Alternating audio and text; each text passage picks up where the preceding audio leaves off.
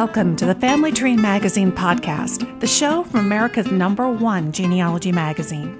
I'm your host, Lisa Louise Cooke.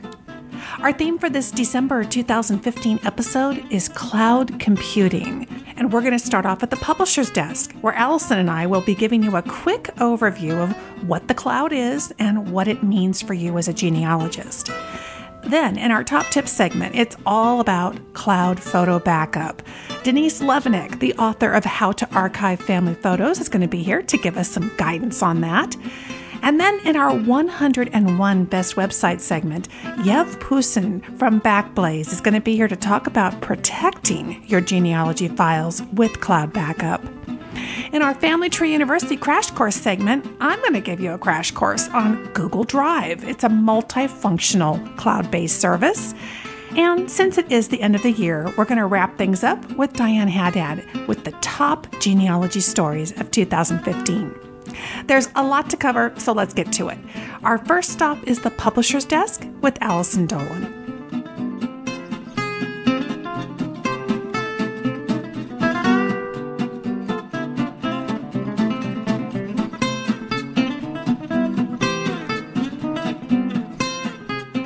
Going to kick this episode off at the publisher's desk with Allison Dolan. Hi, Allison. Hi, Lisa.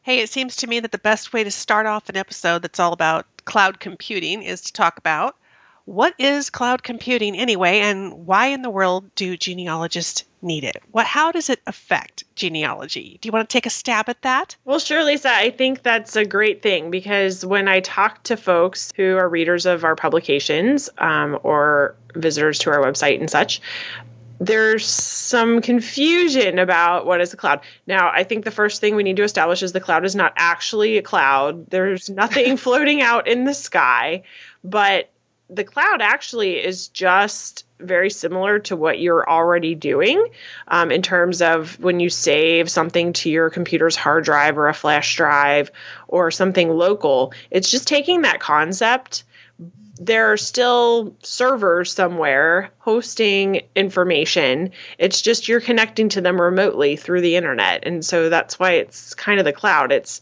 it's out there, not on your local network, but stored somewhere else on someone else's servers. So you can access it anytime, anywhere because you're able to get it through your internet connection.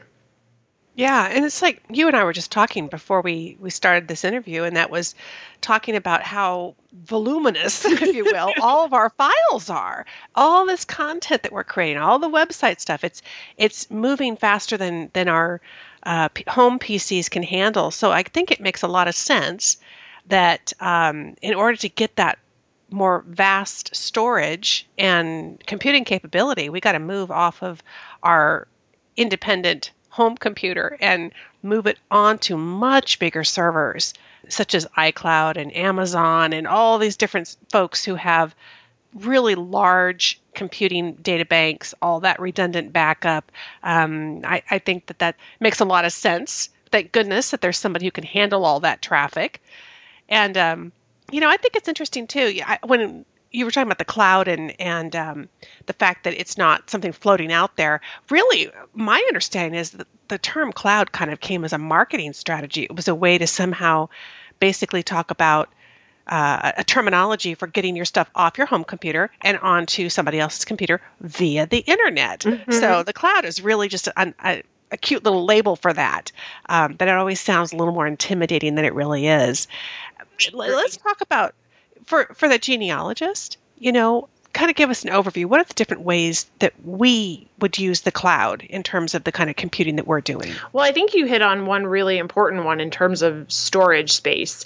It's not really practical for us with all of the huge media files that we generate as genealogists, you know, with images we download from the internet, digital photos, um, yeah. scans of old records and old photos, videos. You know, now yeah. you can convert all of those old analog media um, video files to or formats to digital files. Those take up tons of space. So, you know, not only is it impractical to house all of those on a hard drive or an external hard drive or a thumb drive, it's also not very safe because you lose everything if those things fail. So that's one, you know, good place to store things, but it's not really enough. You're creating an extra safeguard for all of that data that you're compiling by having it stored somewhere else that's not susceptible to being lost if your hard drive fails or if your house floods or there's some sort of natural disaster that would impact your local files and drives. So it's definitely an excellent backup method um, and a way to expand your practical storage space. Yeah. Oh, perfect, perfect example of that.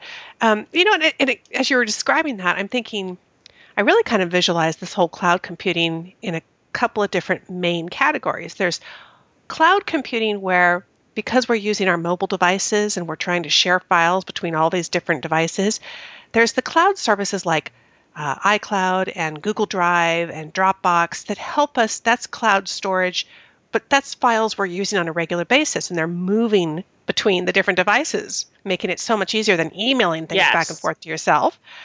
There's cloud backup, which you were just talking about, like Backblaze or Carbonite or other types of services. There's Mozy. There's um, services that do cloud backup where your entire computer is backed up, it's automatic, and that's that safety net. Like mm-hmm. you said, mm-hmm. having it offsite key.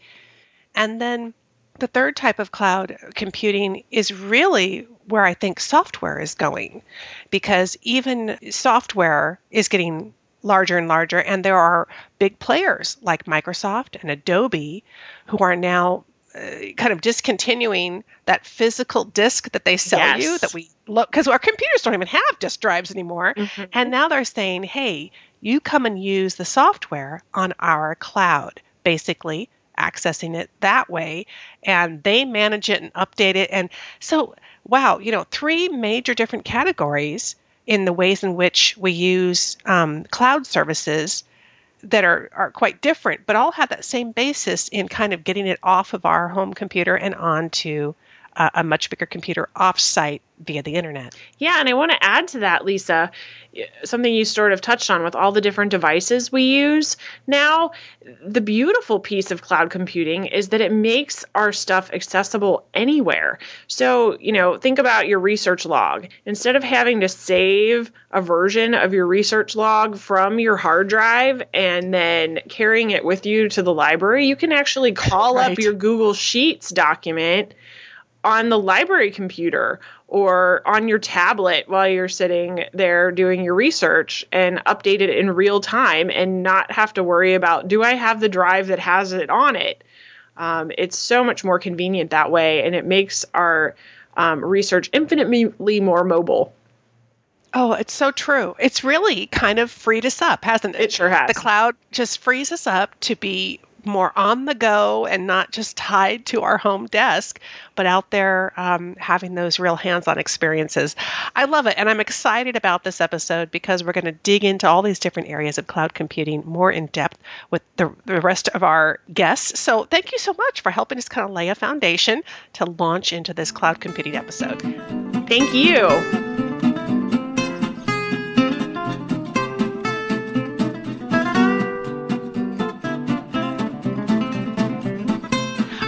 Family photos are really precious to us, and with all the mobile devices these days, we're also creating new family photos in greater numbers than ever before.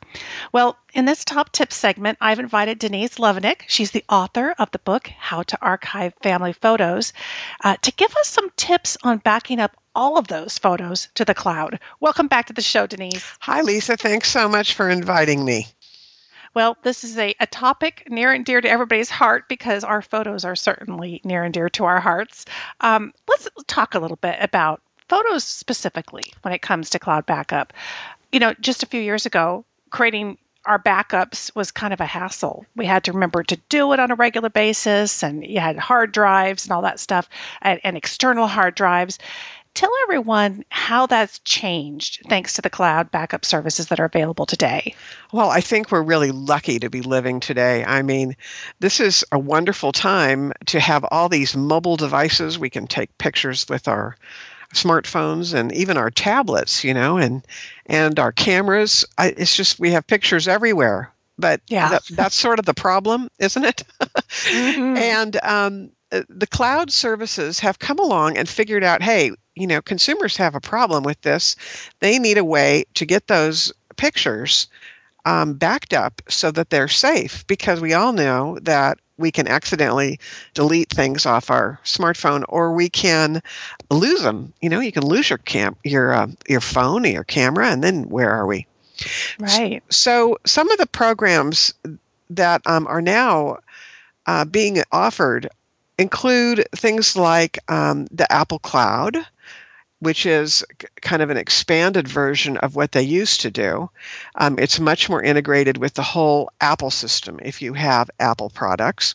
But then there are so many other cloud services that work with both Windows or Apple products, oh, like um, Google Drive or Dropbox, um, different things. And if you configure them automatically with your smartphone and your um, tablet and your computer, everything will get backed up. And it's pretty safe up there. You know, they use good encryption, um, and they they know that uh, security and privacy are the hallmarks of their business. They're not going to stay in business if people's stuff starts getting lost. Yeah, exactly. And they've got that redundancy. They have backups of backups of more than we can certainly do. Absolutely, Um, and infinite, yeah. and it and it expands infinitely. I mean, we'd be going out and buying new hard drives quickly because the backups kind of consume space. But Yeah. I think we we get a little bit confused with all these cloud services, and we, you know, they'll this one will offer a little bit of free space, and that one will offer unlimited, and so we run the risk of getting our photos backed up in a fragmented way in the same way that they're on many devices in our personal devices we can get our backups fragmented and that's really a mistake Right. Now, you mentioned um, services like iCloud and Google Drive. There's also Dropbox, which is really popular. So these are services that often kind of come tied to the devices that we're getting. And then there's also services that are simply for that automatic backup of your entire computer. When it comes to your photographs, uh, what's the, the core structure that you're using to keep them safe and, and how do you decide which ones of these services that you're going to use Well, I think it's it, it differs f- from person to person. I think the first thing to remember is there's really not one way that's right. There's not a right way and a wrong way. There's what oh works. darn No, I know. we want to hear that, but there's what works for you. I think f- Right. for most users, picking a backup cloud service and sticking with it is key. You might have to pay some money, you probably will, because you're probably going to exceed the free service space. I think it's important to pick one service and stick with it. And something that's a dedicated backup service like Backblaze, Carbonite, Mozy, those are dedicated backup services. That's what they do. I mentioned Dropbox, and it's a very popular file sharing service, but that's really its purpose is file sharing. If you upload your photos to Dropbox and they offer that service, I think it's always a good idea to download your photos to your computer, which is what I do, and then I archive them on an external hard drive. I kind of like to have my hands on my backups. So I don't, I have things in the cloud, but I also have external hard drives. And for me, because I do so many scans in TIFF format, which is they're very very big files, it would take a long time to upload them all to the cloud. So I keep a lot of redundant external hard drives. I have kind of a system. You asked me what my system is, and that's why I think it's important to use a system that suits your needs. Yeah exactly and i think uh, something like backblaze or carbonite that's more of the set it in the background and let it just run automatically and it's really covering everything on. Absolutely. Those are great services. They really exactly they really are. Just pick one and stick with it. Right. Um, and we talked about, uh, you know, one of the things that people often hear when when you get in the discussion of backup is this backup three two one. what does that mean? Is it still relevant? Uh, what's the scoop on that? Well, it is relevant because we know that lots of copies keep stuff safe, right? Right. And backup 321 is really just a little handy jingle to help you remember you should have three copies. That's what makes a backup, not one, but three on two different media. And one of those copies should be stored off site. And with the cloud, it's really no longer imperative that you copy everything to a floppy, to DVDs or floppies, DVDs or an external hard drive and put it in your office. It's not it's not as imperative that you have a physical copy offsite. The cloud can replace that physical copy that you used to leave with a relative. Yeah. And um, well, backup backup three two one is just three copies, um, two different media. So on your computer, on an external hard drive. Those are good. And then one on the cloud, one off site. I think that's a great um, kind of formula to follow because uh, having something offsite is key. Uh, as many hard drives as we might have, ex, you know, like the external ones, if they're all in the same house, and the house gets hit by a tornado, you're out of luck. Oh, right. So, you know, I really like that. And it's still, like you say, relevant today. These are all, I mean, it's really helpful to kind of just sort through all this. We have um, the iCloud and the Dropbox and the things that are tied to our devices. They're the things that we're accessing those files on a regular basis. And then there's our cloud backup services where we set it, we let it run. And as you said, it never hurts to have multiples. So, really great advice. And of course, uh, I know you talk about all of this in your book, How to Archive Family Photos, right? Right, we do. There's quite a bit in there about all this backing up and digitizing and how to use your pictures in creative projects to share your family oh. history. Well, fabulous. It's, it's a fabulous book. I highly recommend it. Go check it out. And Denise, thank you so much for being on the show. Thank you. In this 101 Best Websites for Tracing Your Roots segment, we're going to visit with Yev Pusin of Backblaze. It's a leading cloud backup service, and Yev is going to help demystify this whole cloud backup idea for us. Hi, Yev. Uh, hi, Lisa. Thanks for having me. Hey, as you can imagine, genealogists are passionate about their digital files, and of course, we're amassing them faster than ever. And that kind of brings up the question of how to protect them. So I'm hoping that you will kind of help us understand why do we need a cloud backup service like Backblaze when you're using various cloud services like Dropbox and Google Drive and Google Docs and, and these other kinds of services uh, on a daily basis. What's the difference? Sure. So, again, yeah, genealogists definitely understand the importance of uh, retaining uh, data, right? That's that's essentially they're doing if you boil it down. Um, yeah. And so and so on uh, Dropbox, uh, for example, that's more of a syncing and a sharing solution. So there's a couple of those like Dropbox. Uh, Box.com, Google Drive, uh, OneDrive. There's there's a lot of services that allow you to upload items to them, and then share those items with other people, and maybe collaborate on those items with other people. And those are perfectly uh, valid programs. We, we like them. We actually use them internally mm-hmm. in Backblaze as well. That's not the same as having a backup, though. So, for example, this happens quite a bit, and a lot of our online backup customers write in and say, "Hey, thank you, you saved me from uh, a potential disaster." When someone deleted a shared folder from a Dropbox repository, right? So they were sharing a yeah, they were sharing a folder with somebody and the person deleted it or moved it or put it somewhere where um, it was no longer part of uh, part of the Dropbox shared ecosystem. And then that folder disappears for everybody.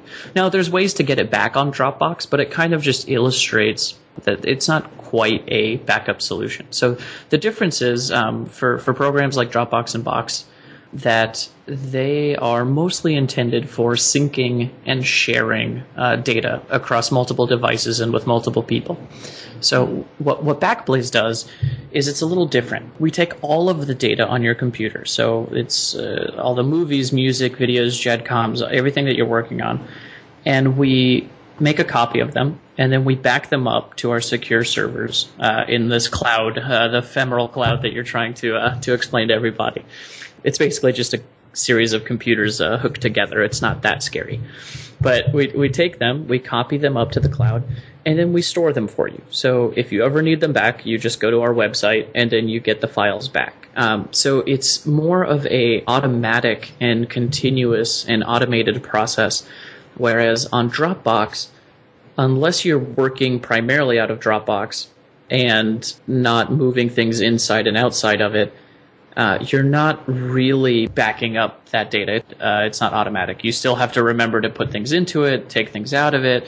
Um, whereas with a, an online backup service, it happens in the background. Well, see, and you've just hit on several of the reasons why I love Backblaze and really having a cloud backup service in general. And one is that it's automatic.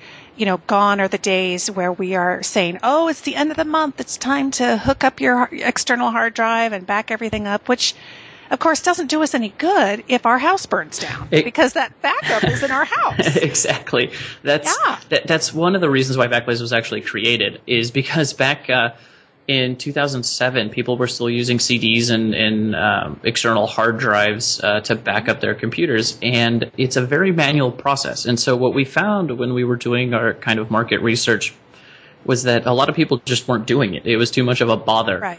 And uh, we didn't think that that was a great strategy, right? So we we decided to create an automated kind of online solution which would stay out of the way and keep that data um, outside of your house, right? Which is an immediate impact zone um, for natural disasters or for theft, um, and that that way, even if something does happen to your home or to your computer, you still have a copy of the actual data that was on your machine somewhere else. And you know that way, if if something does happen to the machine itself, you can get a new computer, install all of your programs, and then go back to Backblaze, get all that data back, and kind of hit the ground running from where you left off. Exactly, on a brand new computer. I know I even told you once that uh, one of my listeners on the Genealogy Gems podcast had written me mm-hmm. an email and saying about this disaster she had and that it was amazing to be able to go back and get a new computer in a new location and get all that data back. And you mentioned something else mm-hmm. just subtly that really made a difference for me because although I don't have a lot of old home movies on digital, I I have converted many, mm-hmm. and um, I also, of course, now that I have grandsons, I'm taking a ton of video. Mm-hmm. We all are because our phones and our devices can do that so easily. So video backup was really important to me. And I tried another service and I was devastated when I realized six months into it that they were not automatically backing up my video. Talk to us again a little bit about that complete backup because it really is complete. Where you're not cherry picking what you're backing up for us, correct? Uh, correct. Yeah. It's so it's all the data that's on your computer. So it's anything that that you've created or that programs have created. So if you you know if you're working out of Word or if you're making movies with Movie Maker or iMovie um, and saving those to your computer, uh, we'll back those up. And the reason for that is, um, again, simplicity. Uh, we wanted to be as easy as possible, and we found that a lot of other services were making customers pick and choose what they wanted to have backed up. And mm-hmm. this was kind of harkening back to the times of the external hard drive uh, backups, yes. which was still manual that way. You still have to choose what you want to back up and how often you want it to be backed up. And so we took a different approach. We said, okay, we're going to try to make our service costs for ourselves as low as possible. And so we kind of innovated on our own server design, which is super technical, and I won't get into it. But we basically, instead of buying other people's server solutions or using other cloud platforms, we decided to build our own. And we were able, we were able to make it so inexpensive that we were able to provide an unlimited service for our uh, desired price point, which was $5 a month. So, because of that, we were able to say, you know what, we're just going to back up everything that lives in the program data or user directories um, without having the person choose. Now, they can always go in and say, I don't want this backed up, but it's the reverse of what a lot of other products do, which is we, we, we take the onus off of the customer of picking and choosing and trying to remember what exactly they wanted to back up. and just doing it ourselves. Mm-hmm. Exactly. And and that all goes back to that idea that in the old days, we didn't always do the backup, even if we did have an external hard drive sitting on the counter next to us. And that's what it's all about, folks, is that it's no good if it's not being done. And so no matter what, You've got to take that responsibility, that control of your genealogical data and get it backed up in whatever service you use. Um, you know, yeah, I was thrilled to see Family Tree Magazine select Backblaze as one of their 101 best websites because I mm-hmm. certainly agree. And I know that you guys have been a fabulous sponsor of my Genealogy Gems podcast. Mm-hmm. And, and that's because I use it myself. So everybody listening, I hope that this has helped kind of clarify how it differentiates from some of the other services that you use on a regular basis and why it's so important. Yev, you've made it sound easy to understand, and I invite everybody to uh, go to backblaze.com slash Lisa. And when you go there, you're going to get the $5 deal that Yev was talking about. Scroll down a little bit, you'll see my smiling face, and I'll be there kind of helping you, but you will be so pleasantly surprised to see how easy that sign up process is. I'm guessing you guys really focused on that, trying to make sure it was easy so that we do do it, right? Definitely. It was important for us to make it brain dead simple. Uh, we, I, I, like to call it, it was built for my grandmother, uh, which is yeah. she was able to figure it out. And if she can do it, having learned computers after the age of 75, I figure anyone can do it. And that's a challenge, but it's one that all of us can overcome. Okay, awesome. Thank you so much, Yev. And again, that's backblaze.com slash Lisa.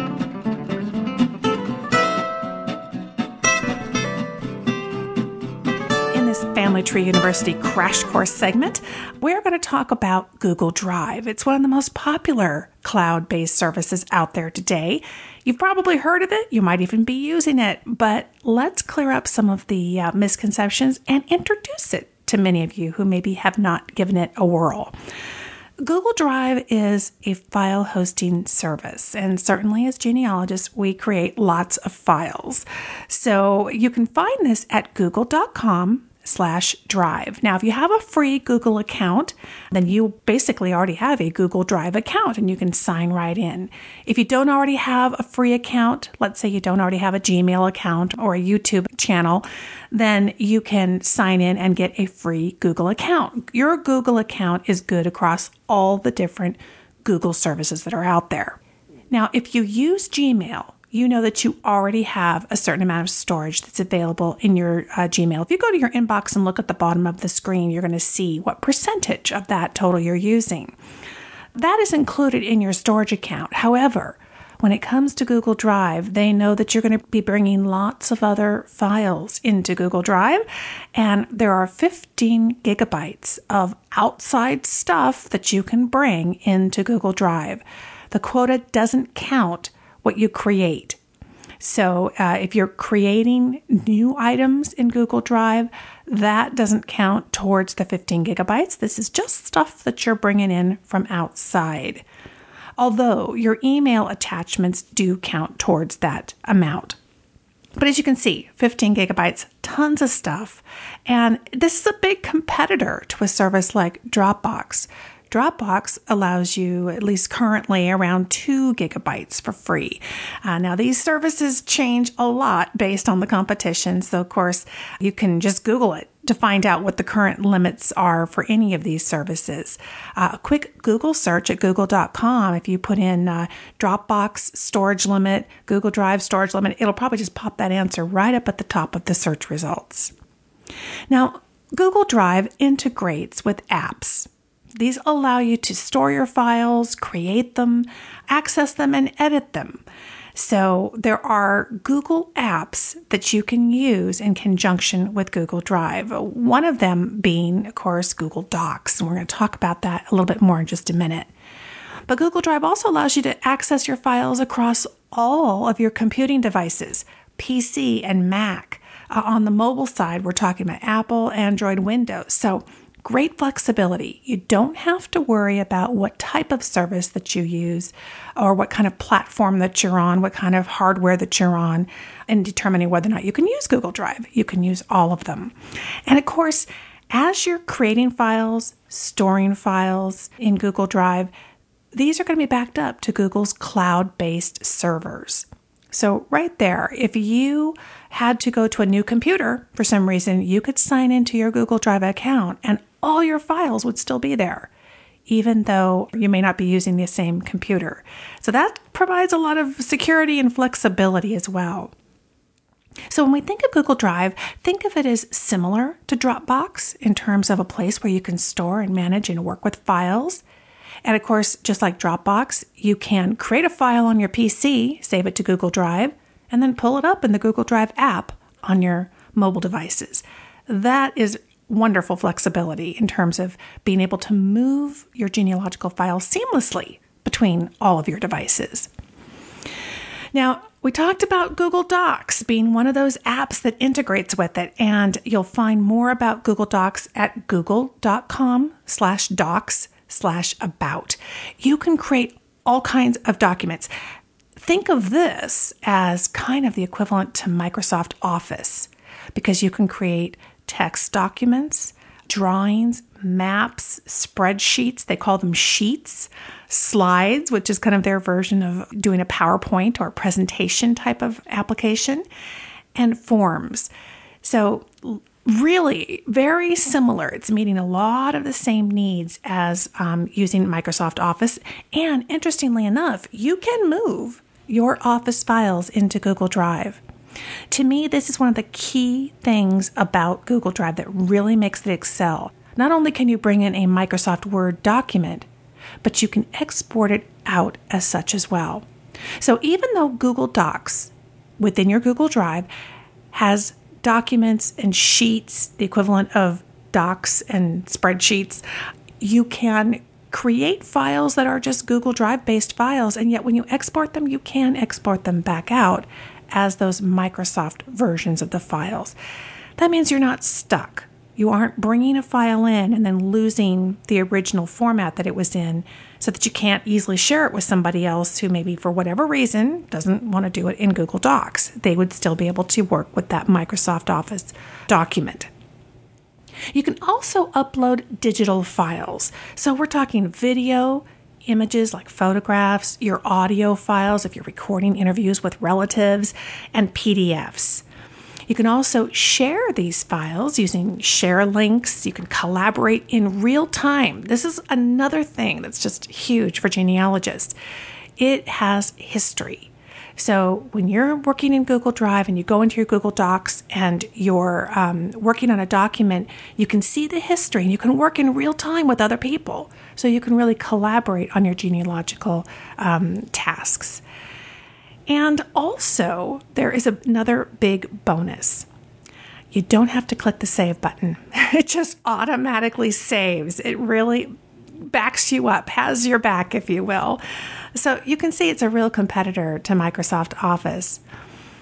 And finally, to give you an idea of what's the big benefit in using Google Drive, it includes OCR, optical character recognition. So many of you who might be Evernote users, you're thinking, oh, that's the big advantage of having Evernote is that when you bring an image in that has text on it, think of a newspaper article or taking a photograph of somebody with their name tag or a plaque on a wall, a document, maybe a page out of a genealogical book, whatever document that you have, it, when you take that picture and it has, you've created an image and there's some text on it. Maybe it's just words on a page that's in the picture. When you brought that into Evernote, Evernote could apply OCR as long as it's basic typed text or neatly printed handwritten text. It doesn't do, you know, German Gothic script or anything like that. Well, Google Drive can do the same thing for you. When you bring um, items into Drive, into your Google Docs, it's going to apply OCR. And that really makes it a huge contender for uh, Evernote, a real competitor. And you can also clip and save items from the web, just like with Evernote. And you can also clip and save items from websites, just like Evernote.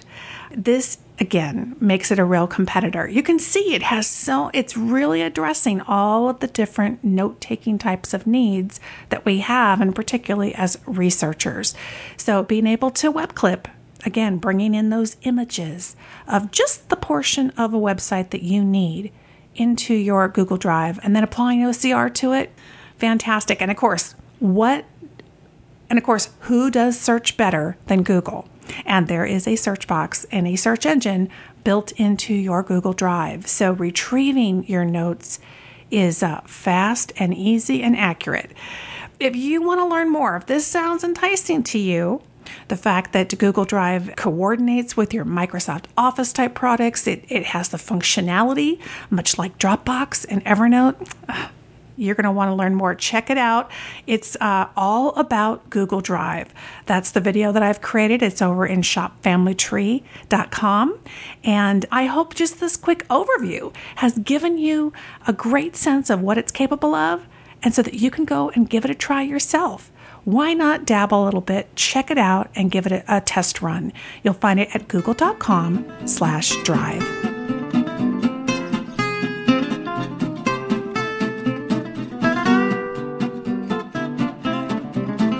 Well, we've come to the end of our December episode devoted to cloud computing, but we are also at the end of another year, 2015. And I thought it would make a lot of sense to check in at the news from the blogosphere with Diane Haddad and talk about some of the top stories in 2015. Hi, Diane. Hello gosh, it's been a busy year. It's been a very full year of genealogy, and certainly the cloud has played a big part in that, but there's been so much else going on this year. What are some of the top stories you've had your eyes on this year that you've been blogging about over at the Genealogy Insider blog? Yeah, I can't believe it's already December. Um, yeah, there's still so much left to do in the year, but there have been some really big genealogy stories and really important record releases that I love to talk about. So I think one thing that's happening right now that people are um, blogging about is the new Ancestry.com. Um, it's that new look with family trees and yes. the website, and they're actually um, right now there's an option for people to go back to the old site. They're getting rid of that. Um, December 15th, I think, is the big day. So there's some people. So just about the time this episode comes out. Yes. yes. Sorry if it's too late. Yeah. Um, but yeah, so there are some people I think who prefer the the previous version and who are unhappy about the switch, and then some people who are embracing the new version who like the look of the new trees. So there you go. That's that's um, under some discussion in the genealogy community. Um, and Ancestry has had some really good record releases throughout the year, such as the wills and probates. I think everybody was happy to have access to indexed wills. Um, yes. Yeah, and I we talked about that in a previous episode about some of the um, there are some shortcomings with the index, but overall it's just something we have access to that was a lot harder to access before. Yeah, I think one of my favorite uh, record releases they did this year was the Social Security Death Index mm-hmm. applications mm-hmm. um, collection. That was amazing. It had lots of parents, parents names too. Yes. So it, it's funny, you know, they don't always make a big splash about it, but boy, there were some really great collections that came out this year that uh, were certainly a boost in my research. Yeah, there was. Uh, yeah, go ahead. Oh, I was just going to say another um, a different website has released Irish Catholic parish registers. Um, right. They come from the National Library of Ireland, and they're not indexed, but um, I'd be willing to bet that there are commercial websites who are um, working as fast as they can to be the first to index these records. Um, yes.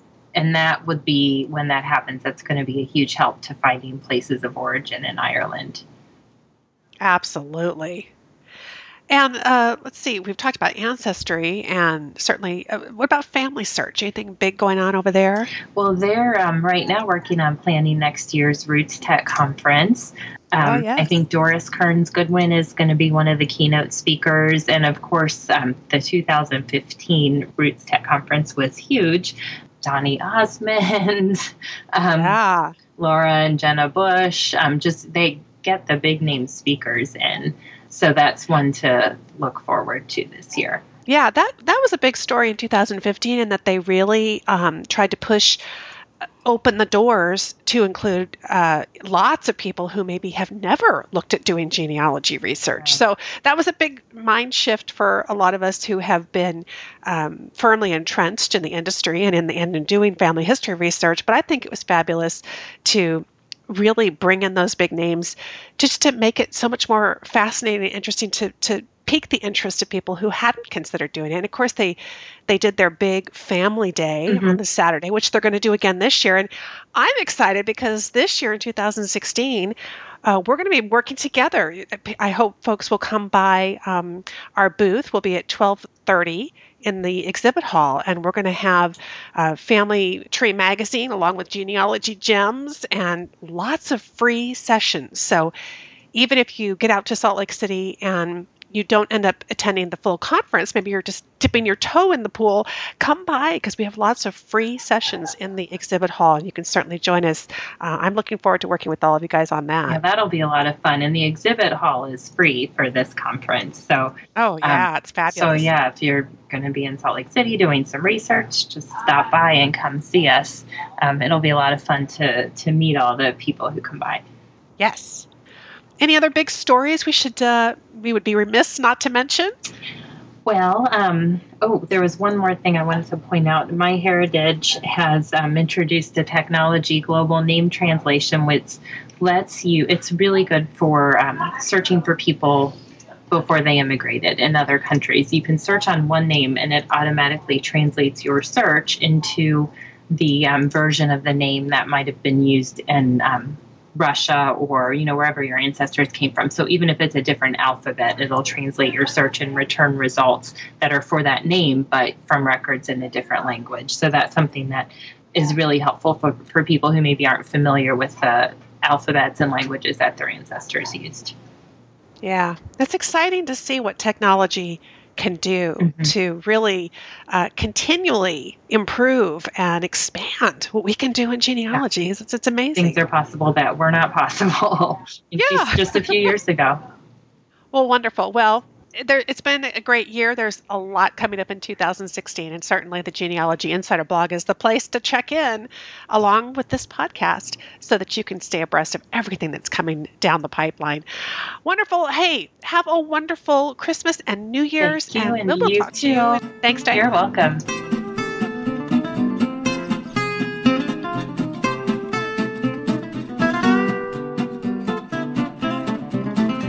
Much for joining me for this December 2015 episode of the Family Tree Magazine podcast. It's the monthly show from America's number one genealogy magazine. Here are a couple of action items for you until we meet here again next month. First, be sure and check out Denise Levenick's book. It's called How to Archive Family Photos, and you'll find that at shopfamilytree.com. And there you'll also find my video class that I told you about. It's called All About Google Drive. Then head to the show notes for this episode at familytreemagazine.com slash podcast. And there you're going to find links to everything that we discussed in this episode. Thanks again for joining me today. I'm Lisa Louise Cooke, and I invite you to visit me at my website, genealogygems.com, where you can listen to my free podcast, the Genealogy Gems Podcast, which is also available for free through iTunes, and we have an app for that. Until next time, have fun climbing your family tree.